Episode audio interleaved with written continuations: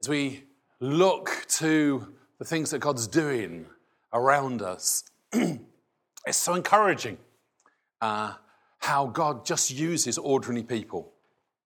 And, uh, you know, it's His Remembrance Sunday.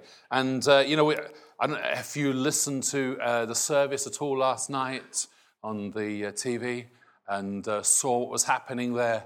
There's some words that we speak out each year. the Remembrance service that, they, that they do was actually set in place in the 30s and it's been the same order of service on Remembrance Sunday ever since. So around the place, there'll be people doing exactly the same thing uh, today. We don't, but let's just speak out some of those, words. It's, it's uh, for an extract from uh, Laurence Binyon from, from, for, from For the Fallen. They'll not grow old as we that are left grow old. Age shall not weary them, nor the years condemn. At the going down of the sun and in the morning, we will remember them. It's interesting, those words, aren't they? They're very poignant. I love people that can actually write properly, that give you uh, a, a, sense in, in what they're writing of the feelings that are conveyed, the loss of someone. It's easy to uh, skate over these things, but you, you never get over the loss of someone, you go through it. You live with that loss the rest of your life. You'll never have a day without them. Uh, you'll never have a day back with them again. You'll always have a, every day will be without that person. It's that loss is permanent. It eases, but it never goes away. You, you learn to live with it rather than uh, getting over it. Uh, it's the worst thing you can ever say to someone is uh, you'll get over it because that's, that's not true. You learn to handle it right because we don't grieve as the world grieves. We have this hope. And that's what sustains us. That's what gives us the future, that future hope that we don't just mourn like the world does, who have no hope, but we have a hope that's secure, that's certain. We know where we're going. And, uh, you know, when I was with uh, Kiwal in India, we were just sort of seeing some of the amazing land. And uh, he was saying about the, his, uh, his, uh, his dad, when he, became, when he became a Christian, Kiwal was cut off from the family uh, wealth. And we were looking and talking to the Rhema director about, the, about the center. And this center is in, in a in, uh, I think it's 40 um, acres of land or, or, something like that. And it was £400,000 to, to buy this land. And Kiwal said, My dad's land on its own is a million acres or something like that. Crazy. It was multiple millions. And I realized when, what it costs some people to make that decision to follow Christ. Because his mum said on his father's death, You have no place because you left the family. And he said, I have a better inheritance. I know where I'm going, do you? And I just thought, Kiwal, that is such a great testimony. That, you know, and, and he was able to talk to people in a, a variety of situations. You see, hurt and things going on affects us so much, don't they? But it's what you do when you get hurt that makes the difference. When people reject you, despise you, and all the rest of it. And you know, on, on days like today, remember Sunday, we, we realize uh, how many things we take for granted. When we see films or we see programs and the remembrance service, we realize what freedom we have, what a liberty we have, what a joy we actually have. The, the care we have. You know, uh, as I say, up and down the UK, uh, wreaths have been laid and at memorial stones, stones that were set up to remind the future generations that we should never behave in the same way. That's man's way of doing it. We should never do these things to one another. And yet, there's been more wars since then than there were even before then. And more people have died if 2% of the population died in the Great War, And you just think how many have been affected since. It's, uh, it really is. Uh, it's important we ask the right questions. And I'm not just talking about the politics. The, you know, the armed forces, no matter the politics, when they're told, go, they go. They don't have a chance, they don't have a choice about obedience. It's a command, therefore you go. And I just, and that's why we need to honor. We need to honor those, whether you agree with the politics or not. That's, that's the point. We love the people that protect us. And, uh, but those stones, they're raised for the future generations, aren't they? We see those lists of names. And Claire and I, we went through um, France and Normandy a few years ago, and just the, uh, the fields, uh, the thousands of graves of people 20, 19, and younger, some of them. The, the sheer scale of the conflict really comes home. And uh, that's what it says. You know, we're, we're, we're to raise stones to remind us. We, we put these names. The names don't mean a lot to most of us, but to, to some people, those, those are precious. Those names written on stone are someone's family, someone's loved one, someone that is no longer around. And, and it's important for us to, to remember that the freedoms that we have in Christ that we have in Christ. This is the, this is the tremendous thing. In, in Genesis uh, 28, we read about Jacob. Jacob had this uh, promise of the inheritance. He's stolen it and he's taken it. And we read in Genesis 28, he might have, he's grabbed something and he's had to run for his life.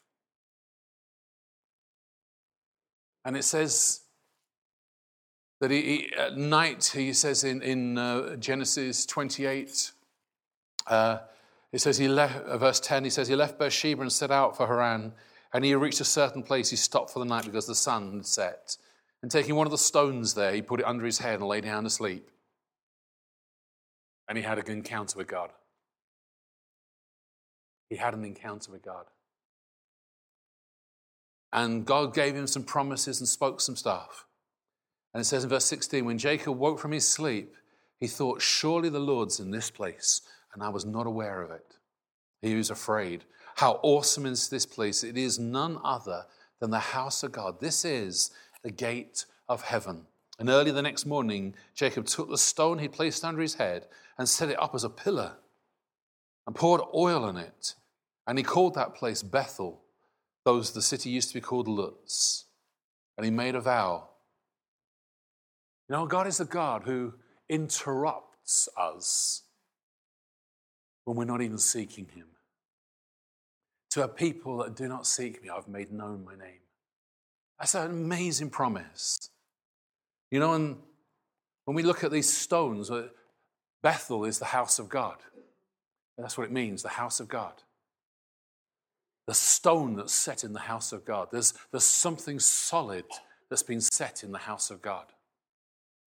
We know it's not a physical stone, it's a living stone. It's Jesus Christ, the stone that makes men stumble, but is also the foundation stone. That's amazing. Just think.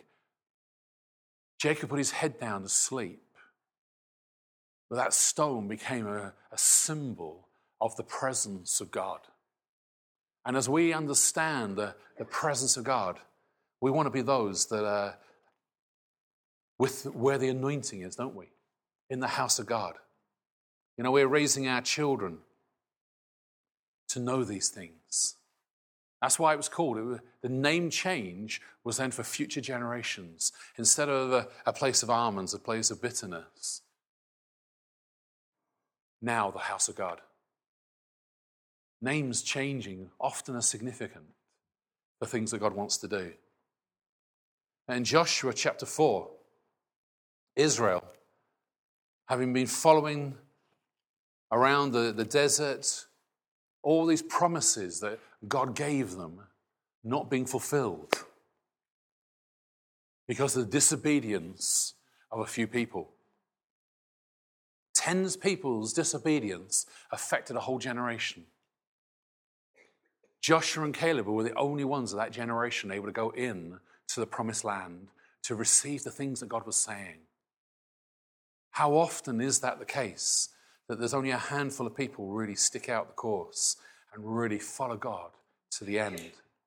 But it says in Joshua 4 When the whole nation had finished crossing the Jordan, the Lord said to Joshua, Choose 12 men from among the people, one for each tribe, and tell them to take up 12 stones from the middle of the Jordan, from right where the priests stood, to carry them over with you, and put them down at the place where you stay tonight. And it says in verse 7 these stones are to be a memorial to the people of Israel forever. Memorial, a memorial that shows no one is missing from God's plans. When we understand God's plan for every single one of us, every one of those tribes, all 12, no matter their disobedience, no matter the things that had gone on, God got them to the place of crossing over the Jordan, crossing over with a miracle with a river parted that was in complete flood just because the priests stepped in the water carrying the ark. That takes something sometimes. You know, the priests had to look. A river that's in flood is not something you want to step into lightly. Whether Woodbine Willie, I mean, uh, you know, so non PC these days, you know, smoking and all the rest of it. But to go out there in those situations with a cigarette to, for people that are dying, I mean, who's worried about a bit of cancer if you're, if you're in the middle of dying, if something brings comfort to someone? But really, for those priests, take the ark and take that step forward into the river. The whole nation depended on them standing in the gap. But because they did, all 12 tribes got the promised land. And that promise of God might take a bit of time to see fulfilled. There might be a floods, there might be problems around. But when we step in on God's word, when we step in on the things that God's saying, when we're obedient, then miracles happen and others are able to pass where we've gone because we make the way. Just by standing in the gap, by standing where God tells us to stand. It's a sign. It says in verse 24 of uh, Joshua 4, it says, He did this that all the peoples of the earth might know that the hand of the Lord is powerful and that you might always fear the Lord your God. And what happened next was the whole nation then circumcised themselves. They consecrated themselves to God's plan. A few people stepped into the water, bearing the ark in obedience, and a whole nation consecrated themselves to God. When we pray for our nation, when we stand in the gap, when we pray in the mornings, the evenings, whatever you're doing, your prayer times, there's nothing insignificant about it. You take a step forward and you stand in the gap on the land. Something is changing in our nation and on our, on our place. That word that God spoke last week, if you haven't listened to the message, you need to hear it about the strong towers. I thought I went to India with a message for the, for, for the church out there.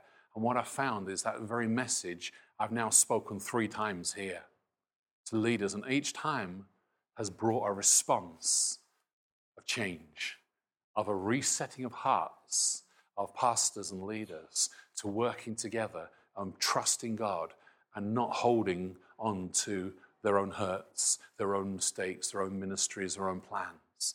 And that's encouraging. Because I, kind of feel it seems so small, and insignificant. To take that step forward, you know, and a bit of fear and trembling at times as well.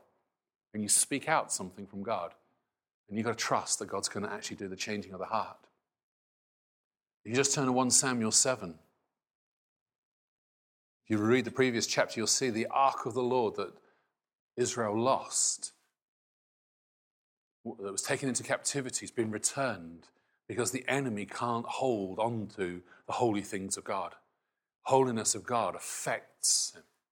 So the enemy, if you read through chapter 7, there, there, were tumors and cancers and all kinds of problems happen, and they realized they've got to get this thing of God's out of their place. So the enemy cannot hold on to God's things. It causes them problems, it causes them failures. But God brought back the ark.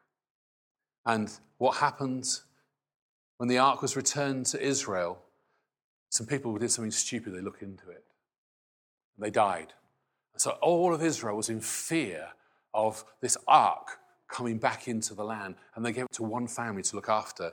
We read, uh, it says, So the men of Kerioth came up and took the ark of the Lord in, in verse 1, chapter 7.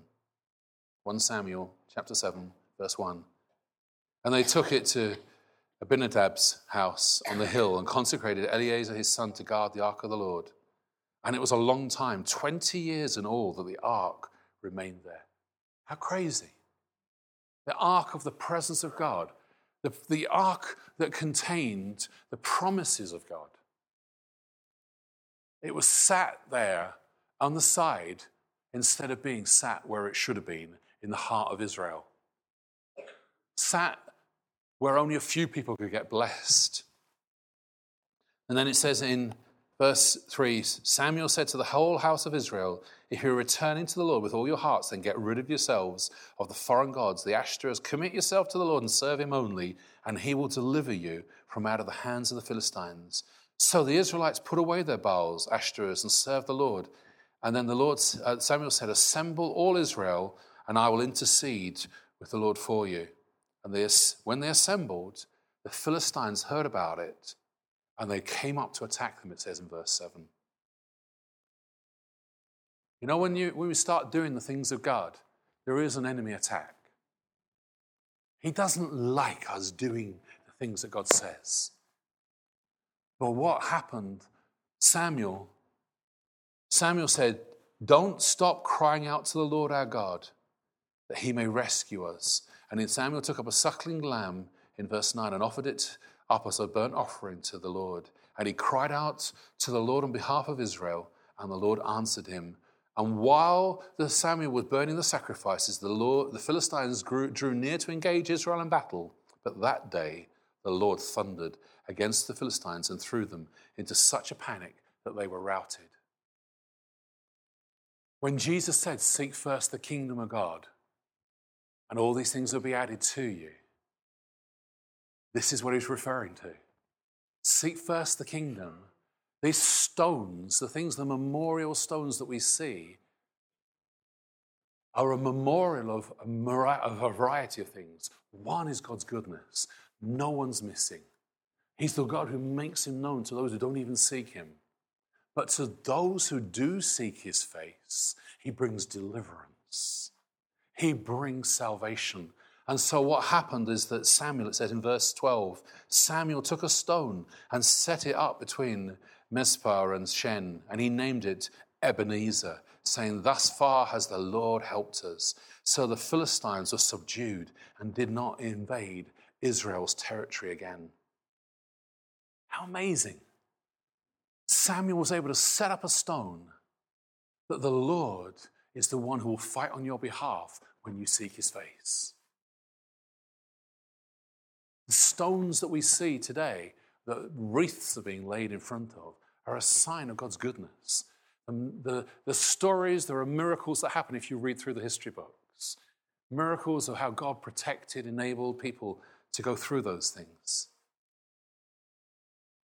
But often what's read is John 15, verse 13 Greater love has no man than this, that he lays down his life for his friend. And Jesus said, You are my friends if you do these things.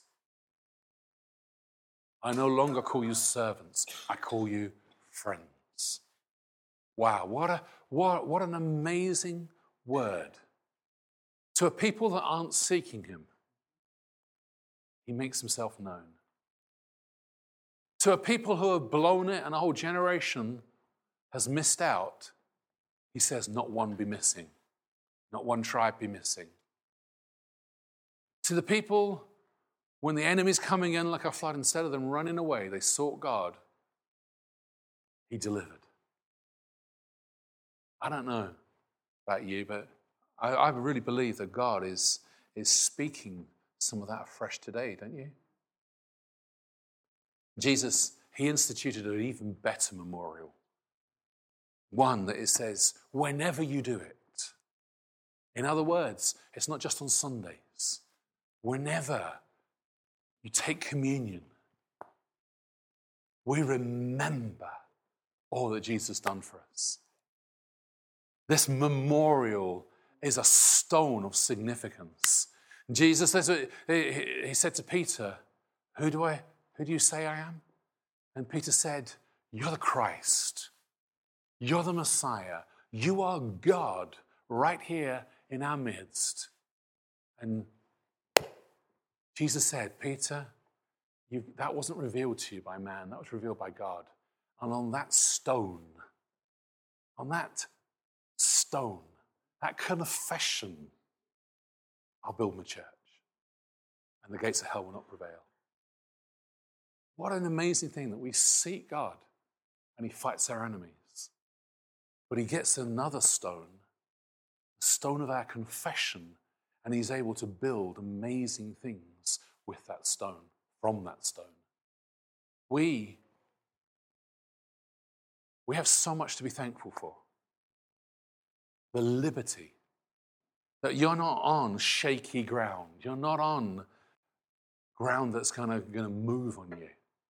The enemy, if he does come in, he's going to flee in different directions. He'll come in one and he'll go out in seven. No weapon formed against you is going to prosper. We have this hope for the future. The memorial stone is when we didn't understand, he sought us. He made sure there was a place for everyone who turns to him. He dealt with our enemy. And he gives us everything we need so that we might know freedom. It is for freedom that Christ set us free.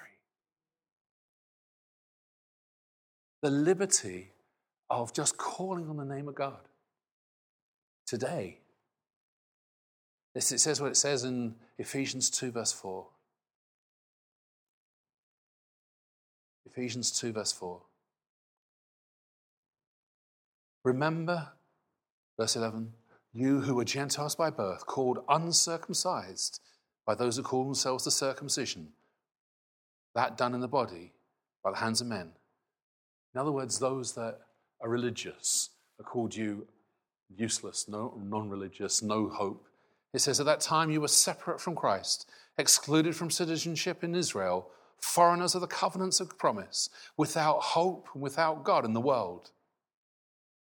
But, but, now, in Christ, in Christ Jesus, you who once were far away have been brought near through the blood of Jesus Christ. He himself is our peace, who's made the two one and has destroyed the barrier, the dividing wall of hostility, by abolishing it in his flesh, the law with its commandments, its regulations. His purpose was to create in himself one new man out of the two, and thus make peace. And then this one body to reconcile both of them to God through the cross, by which he put to death their hostility. He came and preached peace to you who were far away, and peace to those who are near.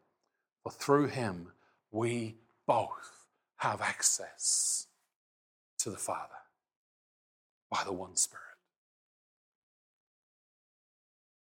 Wherever you're at, Jesus today just wants to reach in and just touch your life afresh and mine. Just where you are, just, just close your eyes. You don't have to stand. Just, just thank Him. That you didn't seek Him, He sought, He looked, He came searching and may, found you.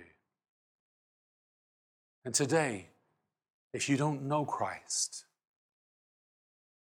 if you've never really given your life over to him, you may have grown up in church, but today, right now, it's like your heart's beating faster. You're not quite sure what's going on. Am I, do I, what do I do? How do I get this Christ?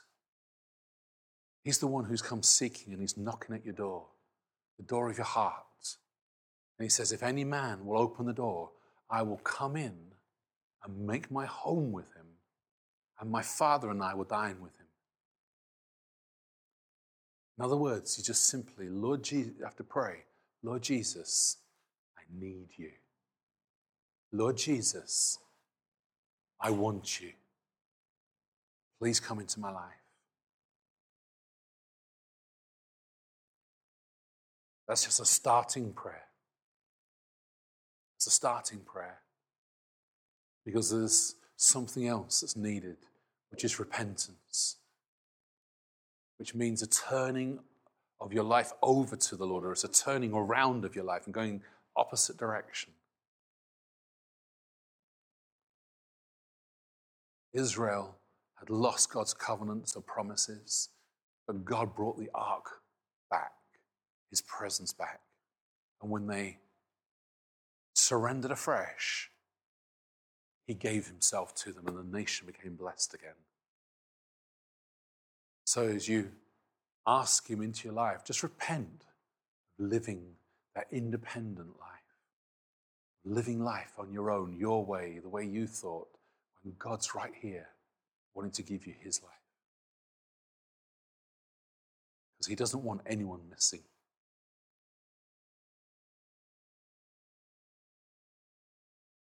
Stones of remembrance. We remember how great our salvation is. He who knew no sin became sin for you and me today. Heavenly Father, we just thank you. We thank you for your promises. They are sure, they are certain. We can look back through history and see how you worked. Heavenly Father, pour out your healing now in hearts. Touch lives right now with your healing power. With compassion for those that mourn. With love for those who are in fear.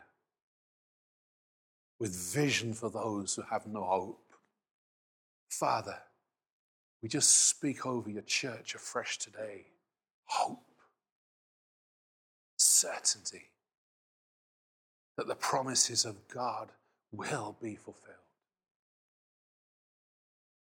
I thank you that those who seek you find you.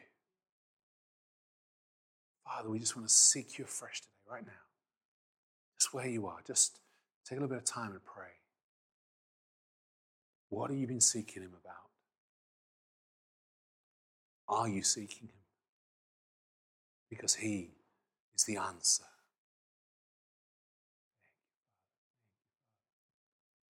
Jesus. Jesus. Jesus. Just allow healing to fill your heart. And the God who cares I am the God who's with you. I will never leave you, never forsake you. But my promises, I'm overseeing them. I am the God who is faithful.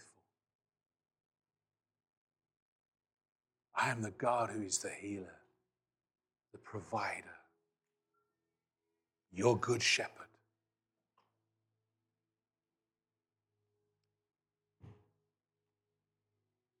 I am your peace. I am the Lord your peace.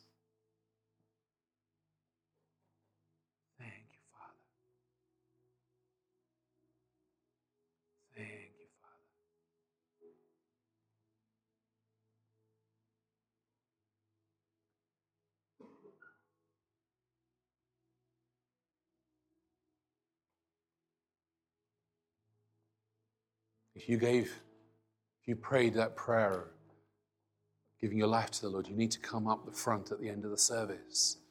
And there's people with badges, red badges that pray with you.